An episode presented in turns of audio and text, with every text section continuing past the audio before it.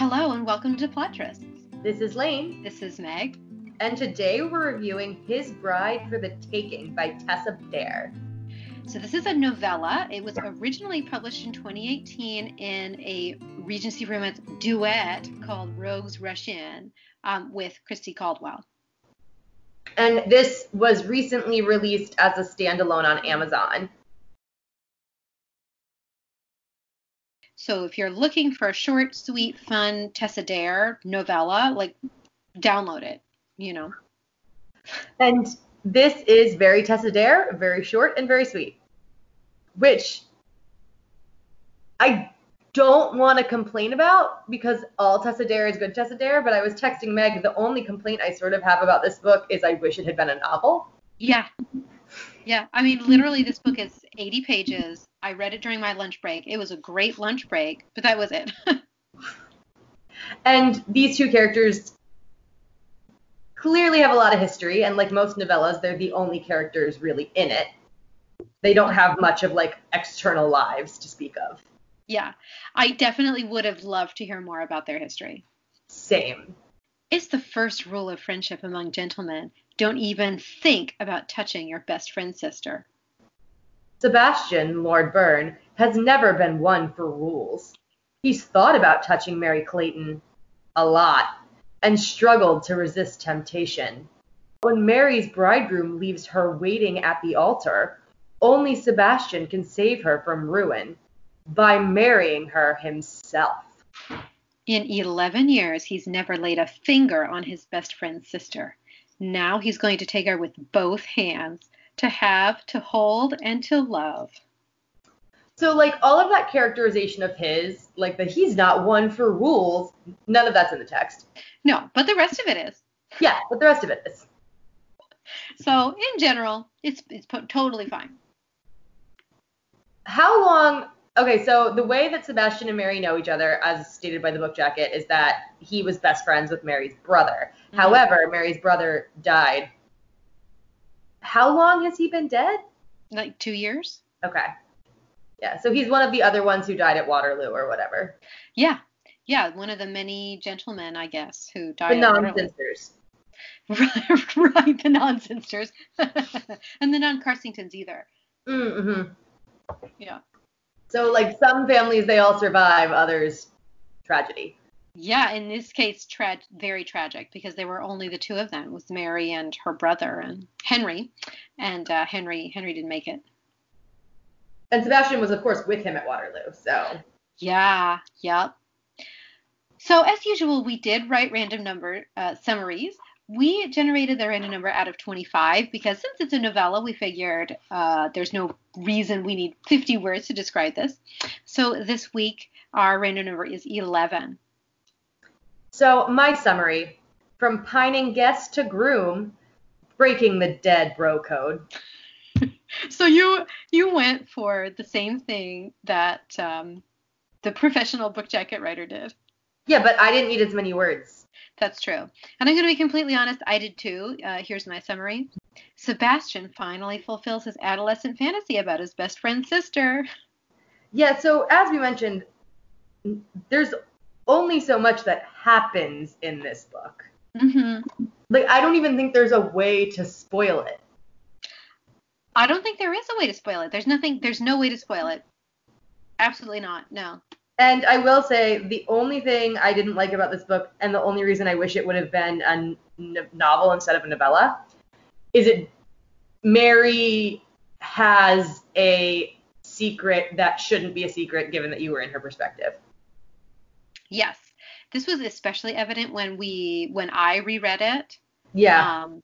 So and yeah. I know I talked about it's just a pet peeve of mine.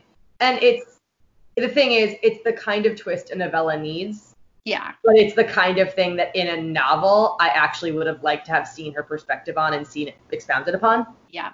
Like So here the- it was a fun twist, but in a novel it would have been real character development. Yeah. So there there is actually a way to spoil this novella because we're dancing around But Mary's like that's it. So- Literally the twist about Mary's knowledge of the situation is it. Other than that, you got a best friend and a sister with a dead guy in between them, getting married when she gets stood up, and then she has to convince him that it's not just going to be a marriage of convenience, basically. Yeah.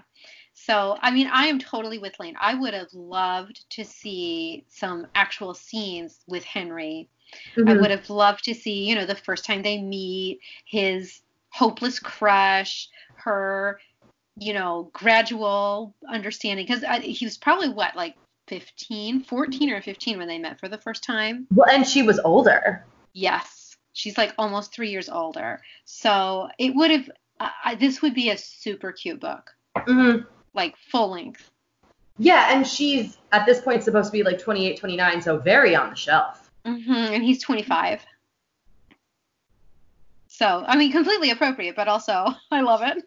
right, but especially, you know, as we know, so many historicals veer into 35 year old man, 18 year old woman. It's just so refreshing. It really is. It's so stupid that it's refreshing, but it is. But so, like, so I like Tessa Dare's characters. Her books are sexy. I always want more. I, I was gonna say the only criticism we have is like write more, Tessa. Please give us more. um, so lots of tropes, but we've pretty much gone over them in the summary. Best friend sister, tragic dead best friend slash brother, and a groom switcheroo. Yeah, and and Waterloo. Oh God, and Waterloo. Right, yeah, the, the historical romance trope. She shows up with, you know, she's in her bridal whites, tells him her groom's not coming. He suggests they run off to get married. They take the carriage intended for her and her husband and get married that night. Mhm. It's great. Bing bang boom. It's great, and it has it has some of the stuff that I love from Tessa Dare as well. So Tessa Dare is not she doesn't I think try to be historically accurate, which I kind of appreciate. You know, it's not like she's trying to jam these modern characters into his a historical setting. She's like, this is a fantasy historical setting. This is an alternate universe right. historical setting, in my opinion. So I have no problems with the historical accuracy or inaccuracy of her characters. Um, but basically, at the wedding, one of the things I really like is she stops it to let him know that she has a choice, right? She's like, look, I know that you feel like the, the only choice for us right now is for us to get married and then that's going to save my reputation. But i want you to know that actually i am choosing to marry you. Like mm-hmm. i want to marry you. And i was like oh that's so nice. I just really liked it you know? Yeah. So. You got the sense even though you don't get a ton of you get told a lot of their backstory but not shown a lot of their prior interactions you still get the sense of how close these two people were and how much they're high regard means to one another. Yeah, well, and Tessa Dare did a really great job in in literally 80 pages of giving you this idea of how they knew each other, how they relate to each other. Mm-hmm. She did a really good job with that, in my opinion. She's, I think at this point, she's our favorite right now. She, she's my current favorite, yeah. Although it's hard to say that because I also love Loretta Chase. She just hasn't published a book in a while. Well, but like contemporarily, like yeah, Loretta Chase's body of work is amazing, but the new, oh, how do I put this? Like, I'm looking forward to Loretta Chase's next book. I'm looking forward to reading Tessa Dare's entire backlog. Like, I'm chewing through her stuff right yeah. now. Possibly because I already have read Loretta Chase's backlog, so maybe that's the reason why. Maybe. Yeah. Uh, and then one other thing she does that I just I really enjoyed. It was so over the top funny and silly is that they they go for their honeymoon, they go to his I don't know, cottage on the sea, right? Mm-hmm. And it hasn't been very well kept up. Uh, there's not even a bed for them. So they find these bed slats in the attic that so they have some kind of Swedish decoration on it. And so they have to put the bed together and it turns into the quintessential couple fight about putting your bed together from IKEA. Like Oh, and it's the point that like she suggests designing instructions. Yeah. Like back like reverse engineering an instruction manual and he insists that he doesn't need one. Yeah, he's like, I have made beds. I know how to make beds. it was a very like modern moment and I did laugh out loud. It was super fun. It was super silly. This is what I mean by like I don't need it to be historically accurate, you know? Mm-hmm. So just really fun. Um, I would say, did anything offend you about this? No, I have one sort of thing, but it's like a, it's a joke thing. I was well actually I was wondering about the about what you thought because they do have a whole epilogue with like a million kids. I didn't care. This was so many tropes crammed into a very short period that, of course, the happily ever after from this guy who planned to pi- pine from apart far from his whole life, and this woman who was like basically willing to be a spinster if she couldn't have him. Of course, the happily ever after is four kids and they love this cottage. Like, whatever. Yeah. Like, the, the thing is, the kids didn't feel validating. They didn't feel like a part of the romance. They didn't feel like not a part of the romance. Like, I think part of the thing that bugs me about a billion children Mhm. is when, like, I think you wrote a female character who wants more than that, and then you Yeah. didn't give it to her. Or you make infertility a big deal, and then they, of course, that fact is defining, and then having kids is what completes them Yeah. like I don't need I don't like hate the existence of children in an epilogue. I hate it when it feels like it's shoehorned into a plot where it doesn't fit because it's some like heteronormative view of happily ever after. Yeah. Here it worked. It, I mean it it re- I think it worked here. I agree. No, so the thing that um I would jokingly say offended me is that you know they're in a carriage, but you don't It's true. you don't see them in the carriage. You're They in don't a, have they're in a carriage for a long time, but it's like it's fade to black carriage. But it's not even fade to black because they're getting busy. Mm, no. They're just like they're just riding in the carriage. Mhm. can't stress to you how disappointing that is every time. It is disappointing, and there were like two. Yeah, there was like a major carriage ride because they went from London to Canterbury, and then from Canterbury to Cottage Land, Cottage Ramsgate, like, Ramsgate. I prefer cottage land. Um, yeah. So, and especially from wherever sort of cottage town, like they were married at that point. They were married. They were married. But I, the whole point, I mean, it's a novella, and that was like in the second chapter Okay. 10 chapter novella. She couldn't do it then. Why not? I mean, she could, but I'm sorry. I'm currently reading Cynster Book Seven, and they're making out in chapter two when they don't even know each other's names. oh my god. Oh my god, that book. I'm that's just saying. Never say can't. Yes, but these two books, you can't compare Stephanie Laurens and Tessa Dare because they're historically inaccurate in different ways. I do what I want. First of all.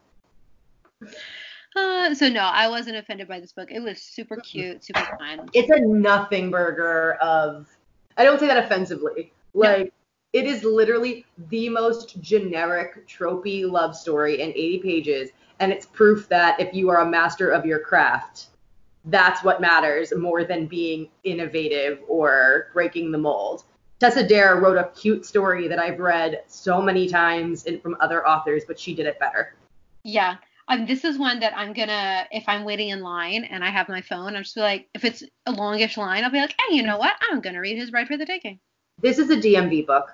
Oh yeah, it is. Like for sure. Yeah.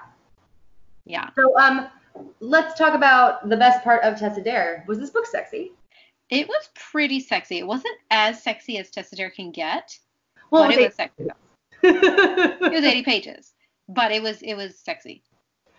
yeah, I I know we've talked a lot about how much you and I both like longing in books, and to a degree, Mhm. we both are like more prone to gushing about longing looks and sexual attraction and chemistry than we are to actually gush about like the act. And Tessa Dare manages to write both really well. She does both. Yeah. Yes. Especially like I didn't have a ton invested in these two characters in the sense that I was only 40 pages in when they were hooking up. Mhm. And I was still like, yes, finally.